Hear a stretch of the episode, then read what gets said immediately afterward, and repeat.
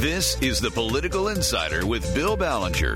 The Political Insider is your inside source on politics from the White House to the State House and all points in between.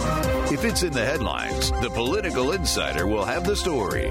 Let's get started. Here's Bill Ballenger.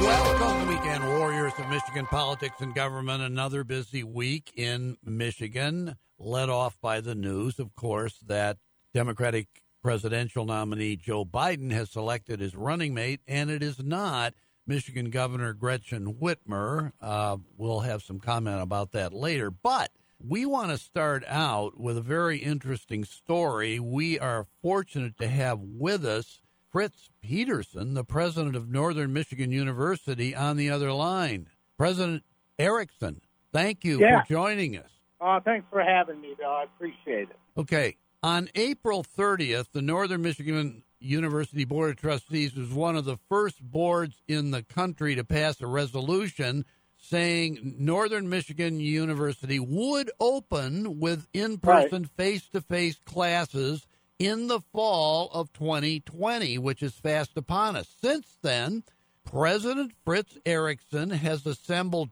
12 COVID 19 task forces to assure the reopening will be as safe as possible. So, President Erickson, uh, tell me how you decided so quickly and decisively last spring to do this and stay on track and apparently ready right now to open. And I think it's really quite an achievement. Yeah, we really are ready to open. Uh, classes start Monday morning. Our students have been moving in for the last 10 days. So uh, we've put a lot of protocols in place that we think are going to really help minimize risk for our students, our faculty, and staff. And we actually made the decision to start laying out plans pretty much two days after we went to remote learning in March because we never closed. We I had so many phone calls from parents that said, you know, Marquette's safe. Please keep my son or daughter there. So we had hundreds and hundreds and hundreds of students still living with us all last uh, semester. We learned how to feed everybody safely. We learned how to operate that way. And so the decision by the board on April 30th was really a natural extension of the work that we had already done. Well, back in the spring, were the students in their rooms uh, online, or were they actually still in the classroom during the day, or was there a mix? They were they were in their rooms online, um, and uh, we we had followed, of course, all the governor's uh, directives, uh, but the students felt many of the students just felt safer being here online, and I know a lot of parents.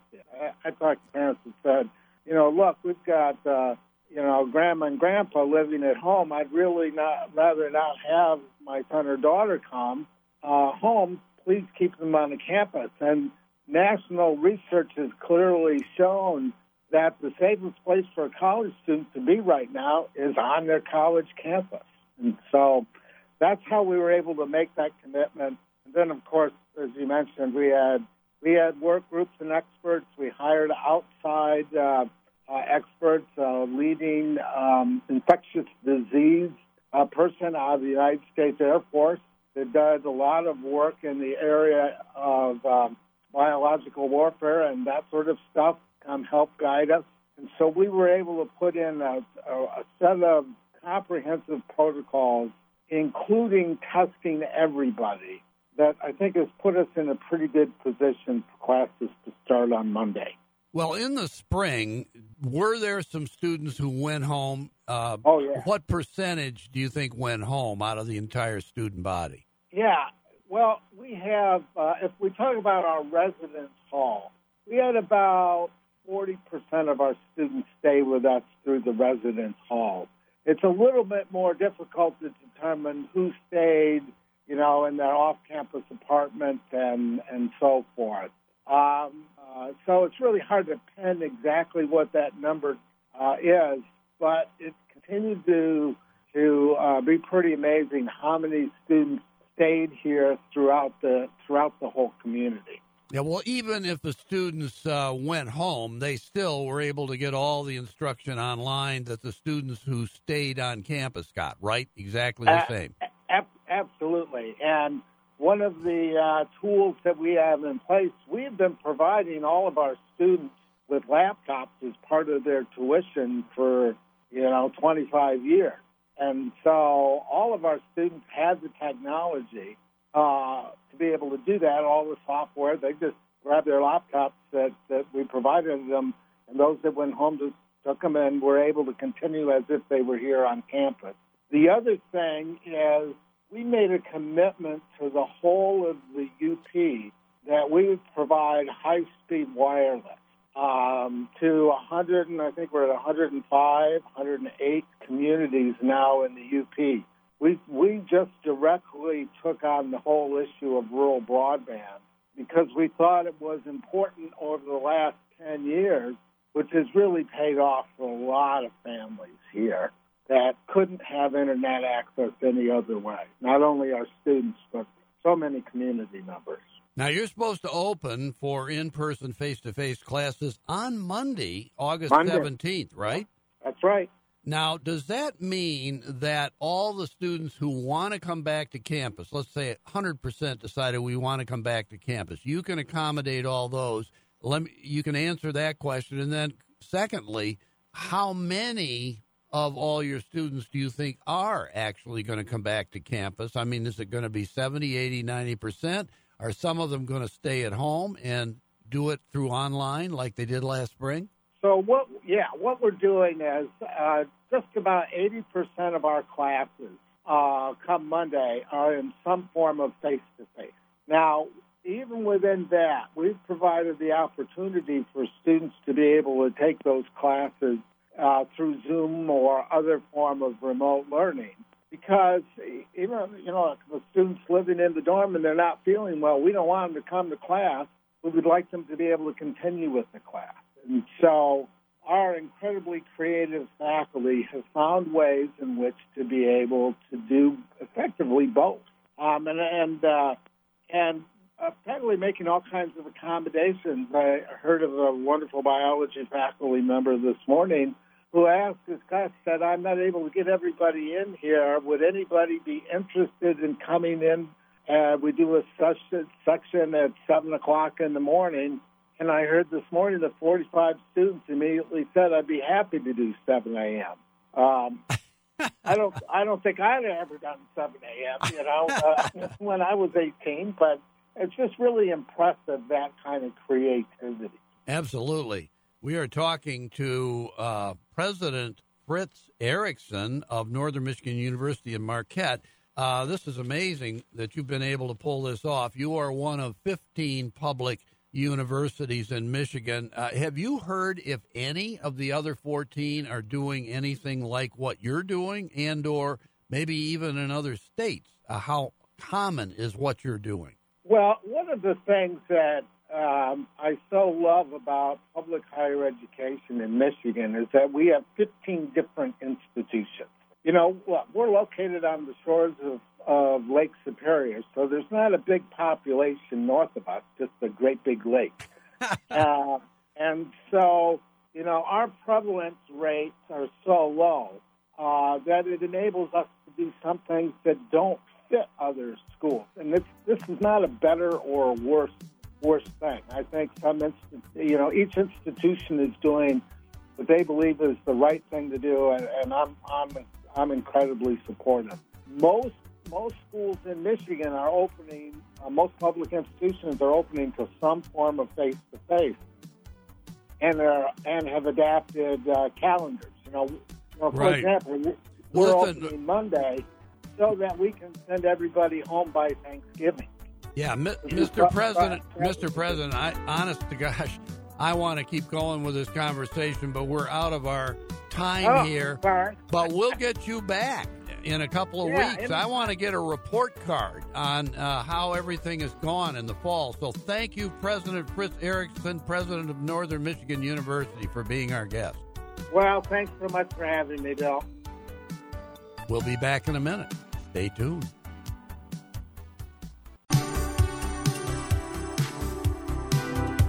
You're listening to the Political Insider with Bill Ballenger on MTN. Here's Bill.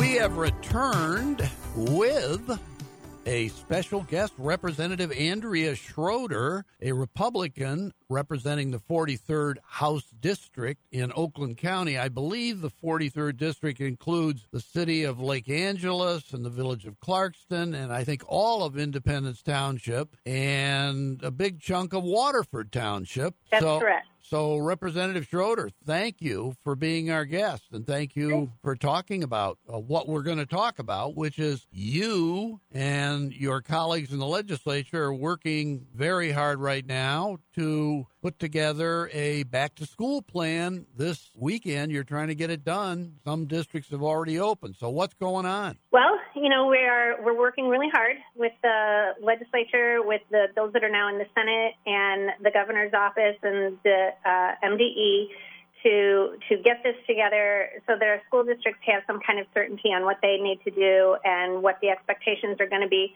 um, as we return to school. And really, what we're hoping is that um, we're you know the plan that we have in the legislature right now is really about making sure that we're empowering the parents and the school districts to provide the best student learning environment, keeping all of our kiddos safe and our staff members safe. Um, so that's a lot of moving parts, but I feel like we're we're really getting somewhere to to having something completed.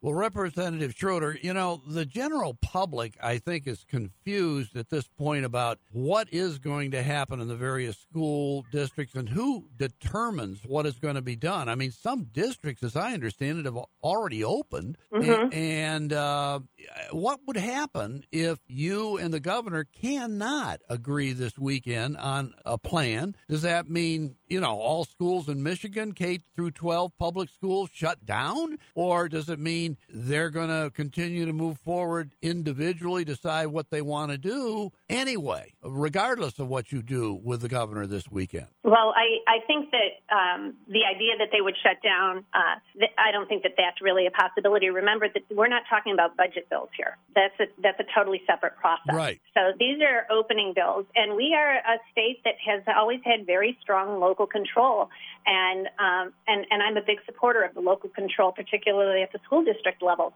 So the schools are doing the best they can right now in choosing what works best for their community on on how they want to reopen the schools.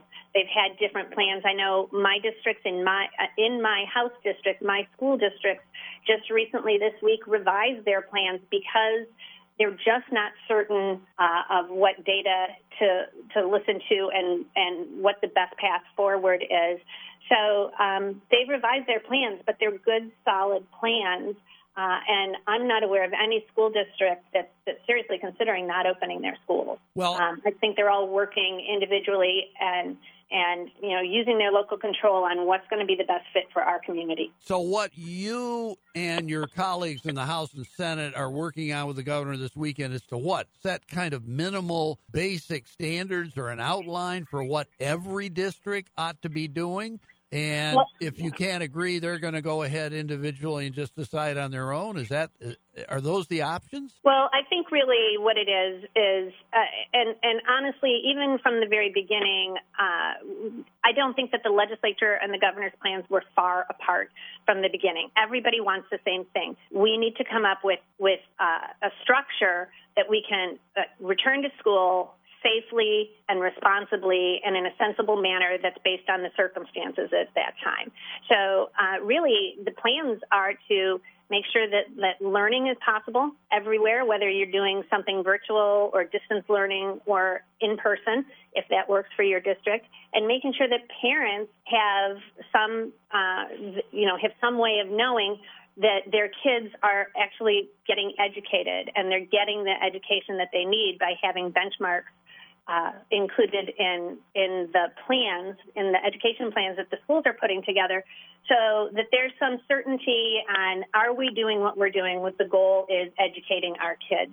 So the plans that we're putting together incorporate a lot of these these different elements so that we can have uh, certainty that our staff and our kids are safe in the schools and that we are doing what the purpose of the schools is, which is educating our kids and giving parents some sense um, that that their kids are getting the education that they deserve.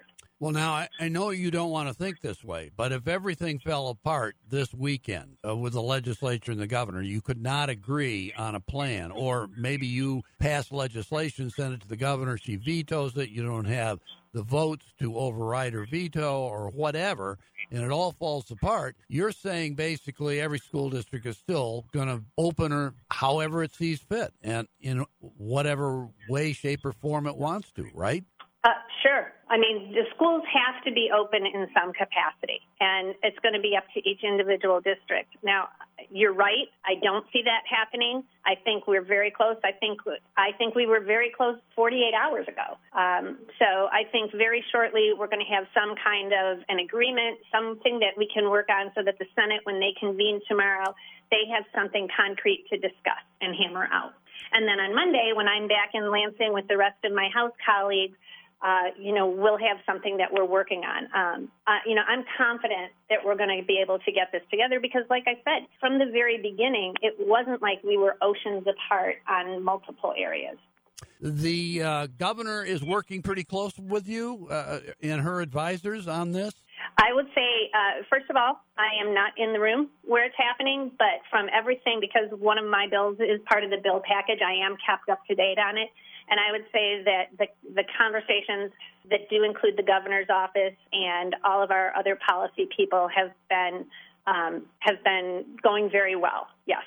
There was some hard rhetoric this week from the president of the Michigan Education Association indicating that teachers feel that they're being dissed and not respected in terms of whatever you all are coming up with. And they even raised the specter of a job action, which is frankly a euphemism for strike, which I don't think anybody wants to see happen. I mean, do you have any reservations or concerns about teachers' attitudes on this? Are they being represented fairly, do you think, in all these negotiations between legislators and the governor this weekend? Well, I can tell you from the very beginning of putting um, the House plans together, teachers were always included and at the table because they're a stakeholder. So they were always included in the conversations with it.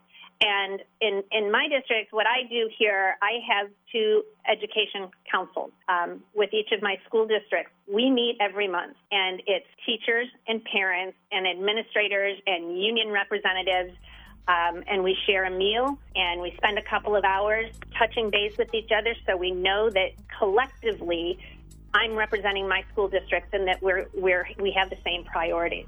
And um, I know that I'm fortunate that I have a very strong relationship with my school districts this way so that, so that I can be their voice in there. So I think it's unfortunate if teachers think that in, in other areas that their voices are not being heard or they're not being included in the in the discussions. I know that they were from the very beginning uh, with Representative Hornberger on a policy level with this. And as far as the idea of taking some kind of action, um, I just don't think it's worth commenting on. Right. I just don't see that as a viable possibility. Well, listen, you got your work cut out for you this weekend, but I know you're up to the task. Representative Andrea Schroeder of the 43rd House District, Republican of Independence Township, thank you so much for being our guest and giving sure. such a cogent explanation of all the machinations behind closed doors on back to school. Thank you. Thank you. Sure. We'll be back in a minute.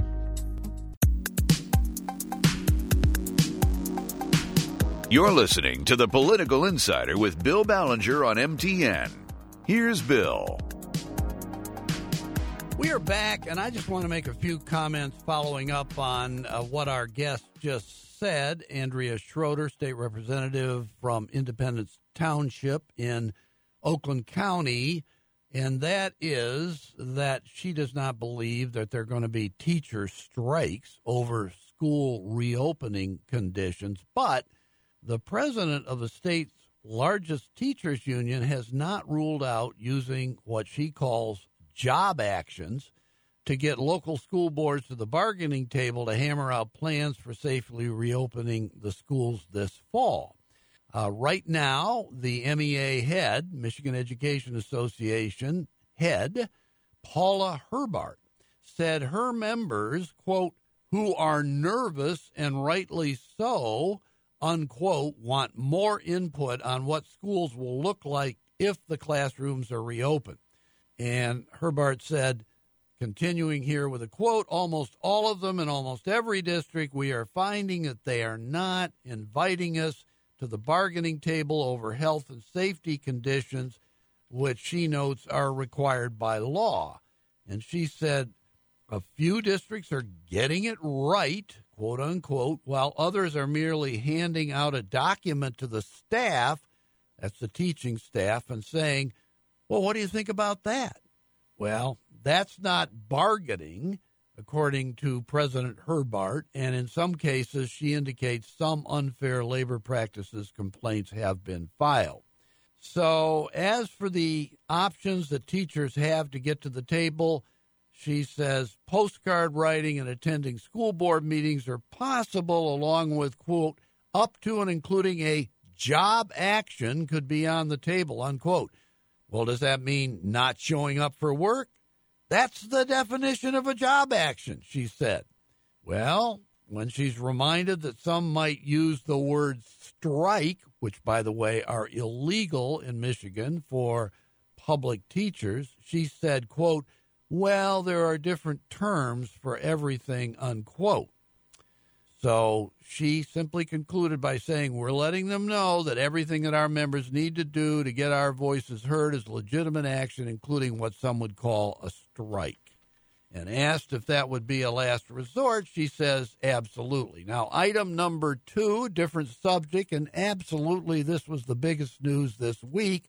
I could have let off the program with it and that is that Governor Gretchen Whitmer was not asked by Democratic presidential putative nominee Joe Biden to be his running mate, despite a lot of speculation that she might be. Instead, as everybody knows by now, it was U.S. Senator Kamala Harris of California. But Gretchen Whitmer, uh, apparently, according to Former Governor Jim Blanchard, who said this on a radio interview during the week, apparently, uh, some time ago, quote unquote, Gretchen Whitmer asked to have her name withdrawn from consideration for vice president by Joe Biden, but the presumptive Democratic nominee would not do it. Uh, so Blanchard, the former governor of Michigan, told Michigan's big show this week, the host Michael Patrick Shields, that Whitmer's handling of COVID 19 plus her, quote, great personality for television, unquote, plus her rise as an incredible leader, quote unquote, kept her on Biden's list as he looked to keep alive as many options as possible. Uh, we had some other news this week. Item number three. This is actually my favorite of all Eagle versus Eagle. We had an American bald eagle over Lake Michigan, just offshore from Escanaba in the Upper Peninsula, attack a Department of Michigan government drone, an eagle drone. What is an Eagle drone? Well, it's like uh, Environmental Great Lakes Energy uh, Department. The acronym is Eagle, E G L E, but a real eagle spelled correctly, E A G L E, attacked the state government eagle and won.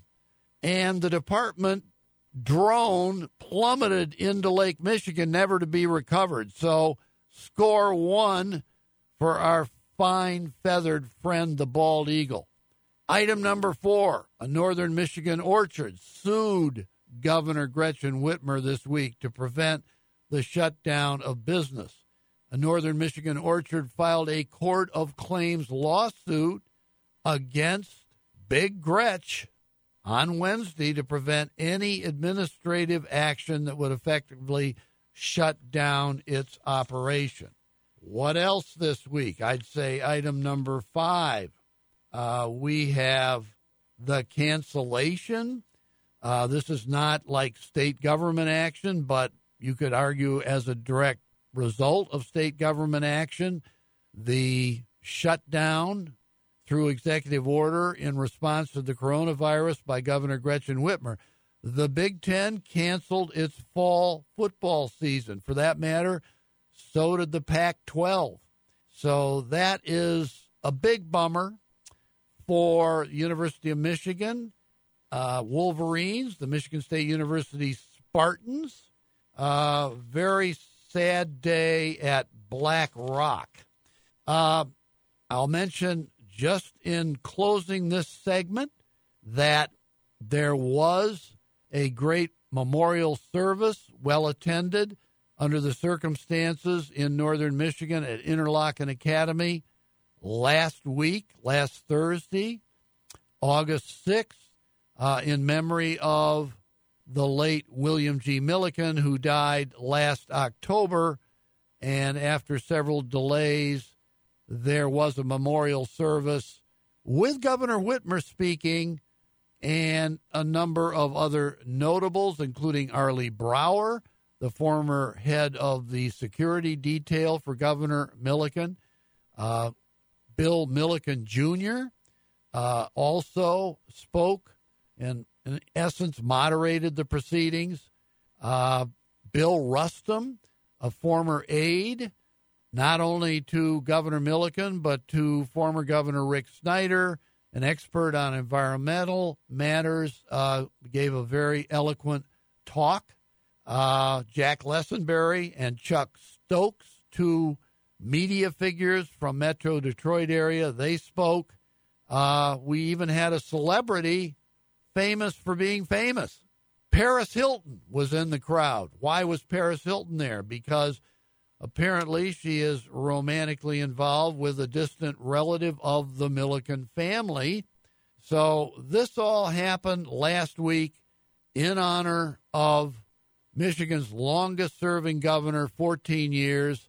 I'll give you a few quotes here from the governor that I didn't give you last week. This was what he said as he prepared to become governor in January of 1969 when Governor George Romney resigned to become Secretary of Housing and Urban Development in the Nixon administration. Governor Milliken said, It is my greatest hope that this administration will be known for its compassion, its idealism, its candor, and its toughness in the pursuit of public ends.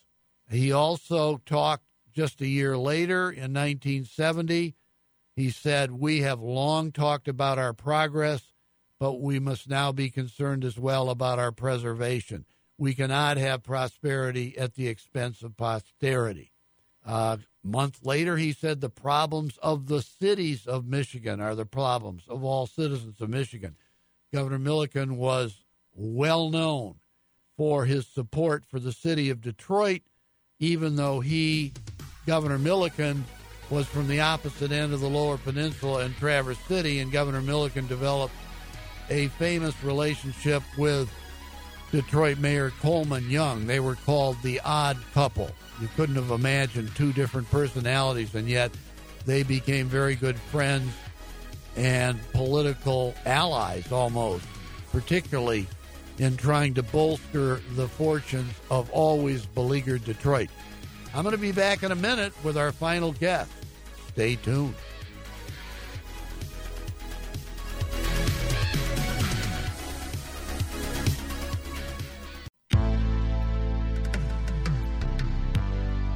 This is MTN, and you're listening to the Political Insider with Bill Ballenger. Here's Bill. We are back, and we have with us on the other line Senator Lana Theis. She is a Republican from the 22nd Senate District, which includes all of Livingston County and a major portion of western Washtenaw County. And she is also chair of the Education and Career Readiness Committee in the Senate. Thank you for being our guest, Senator Theis. Well, you're right in the middle of the negotiations with the governor on trying to come up with a back to school plan for K 12 public education education uh, opening uh, this week. Some schools already open. Uh, but you've got a unique idea that you're trying to get incorporated, I guess, into these plans either immediately or at some point that you call learning pads. Uh, people have called them elsewhere around the country pods. So maybe you can explain what the difference is between a pod and a pad when it comes to learning and what your idea is and why you think it could be a big plus for Michigan K 12 education. So there's a couple of points in just your introduction that I want to start with. So it's not just opening schools, it's schools starting and then schools continuing through the year. And the reason we call them learning pads, we just we wanted to make it a different option, help people recognize that this is the public option, this isn't the private option. And so it's learning pads, a safe place for students to land. And right now across the country, there are groups of families that are coming together to help teach their children because they're uncomfortable with the pu- public option, whether it's going uh, in person, where, whether or not they have to have masks, whether or not they have to have completely changed environment, uh, the exposure that's associated with all of the kids in the larger school.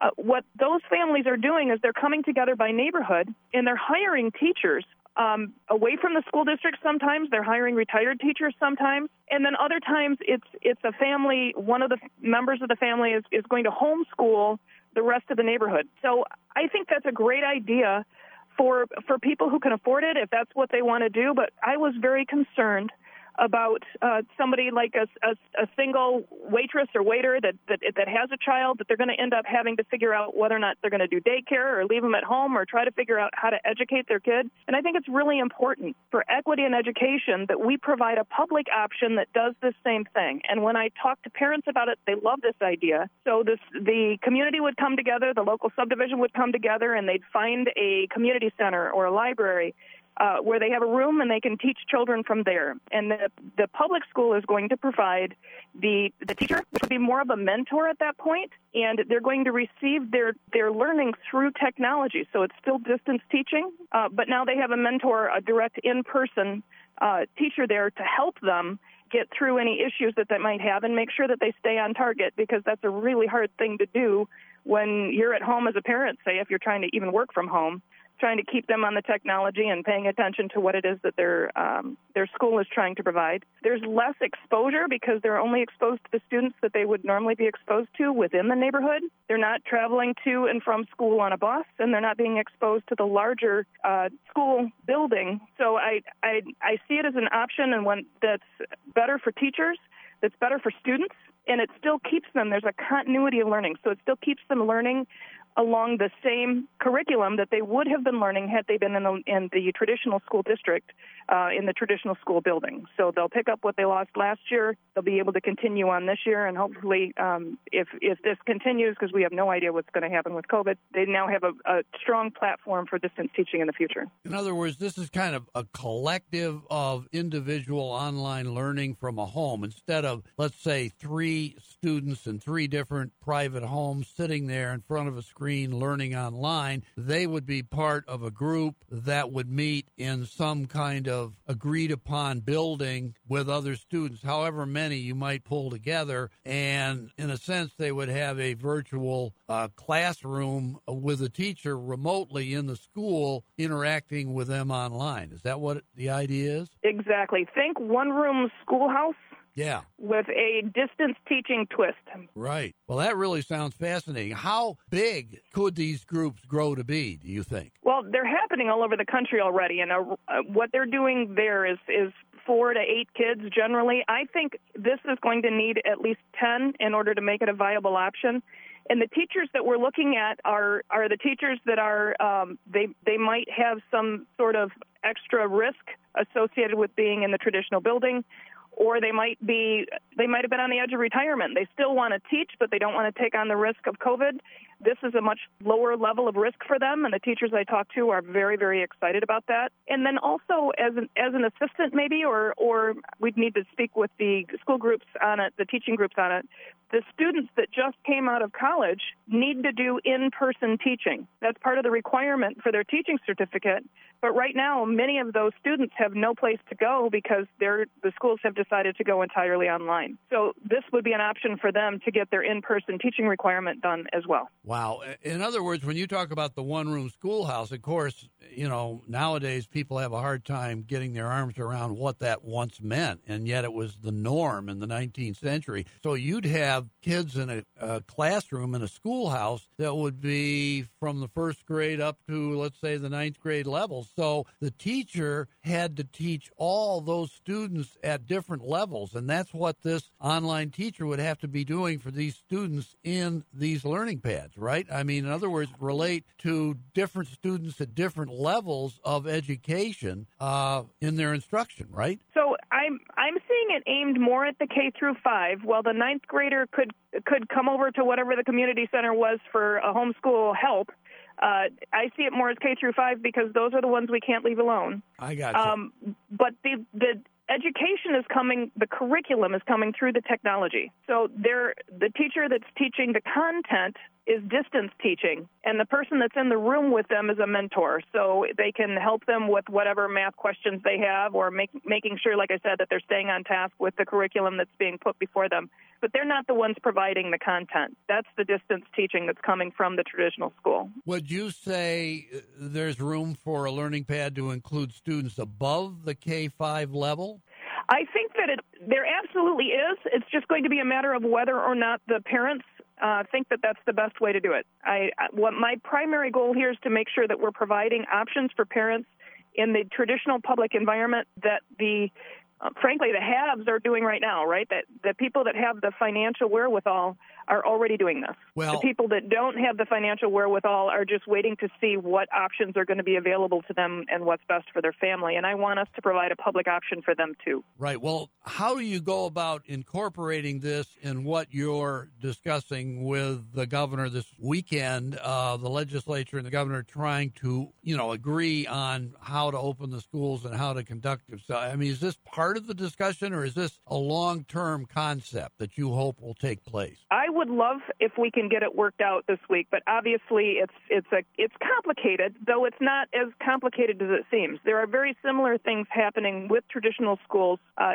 doing public options for distance learning right now, just in a much smaller scale. Unfortunately, we just saw an Auditor General report yesterday that that spoke to the difficulties associated with this, and, and we need to make sure that we are providing a, a significant education, uh, a rigorous education for our children going through distance teaching as well. And I think this very much helps to do that. But we need to make sure that uh, we need to make sure that our kids are learning as well with whatever environment we're creating right now as they would if they were in person, because we don't know how long things are going to be in upheaval, and we still have to educate the kids. This veiled threat that we got this week from the president of the Michigan Education Association, uh, Paula Herbart, that uh, job action might ensue from teachers if they are dissed which she feels they are. Uh, somebody said, wait a second, doesn't that mean a strike, which is illegal? I mean, do you see that possibly happening with teachers doing something like that if they're unhappy with uh, either what the legislature and governor produced this weekend or the way things are going in various school districts around the state, regardless of what the legislature and governor do? I would be really disappointed if it did. Most of the teachers I speak to are very interested in making sure that the children are being educated. There, many of them are able to go back and want to. They all understand that, that in person education, uh, at least the way things are being done right now, is a much more effective way to educate. And they got into education to help the kids in the first place. So that, that's, this is, um, I, I struggle with the threat, but I understand the concern as well if you think about what teachers deal with every year, they that there's a flu season and the flu goes screaming through the school building and all the kids and all the teachers get it happens every year. And so that's the environment they're thinking of when they're thinking about COVID. And we do need to have, a, we need to be very cognizant of the actual risks involved. We need to understand what the th- real threats are to our kids and to our teachers, and then we need to act accordingly. And that's why I like the pods our learning pads so much is because it reduces all of the risks while still allowing in person education. Sounds like you've come up with a great idea, Senator Lana Theis. I wish you luck. 22nd Senate District, Livingston and Washtenaw County. Senator Theis, thank you for being our guest on the Political Insider. Thank you so much. I appreciate your time. Have a great weekend, and we will be back next week.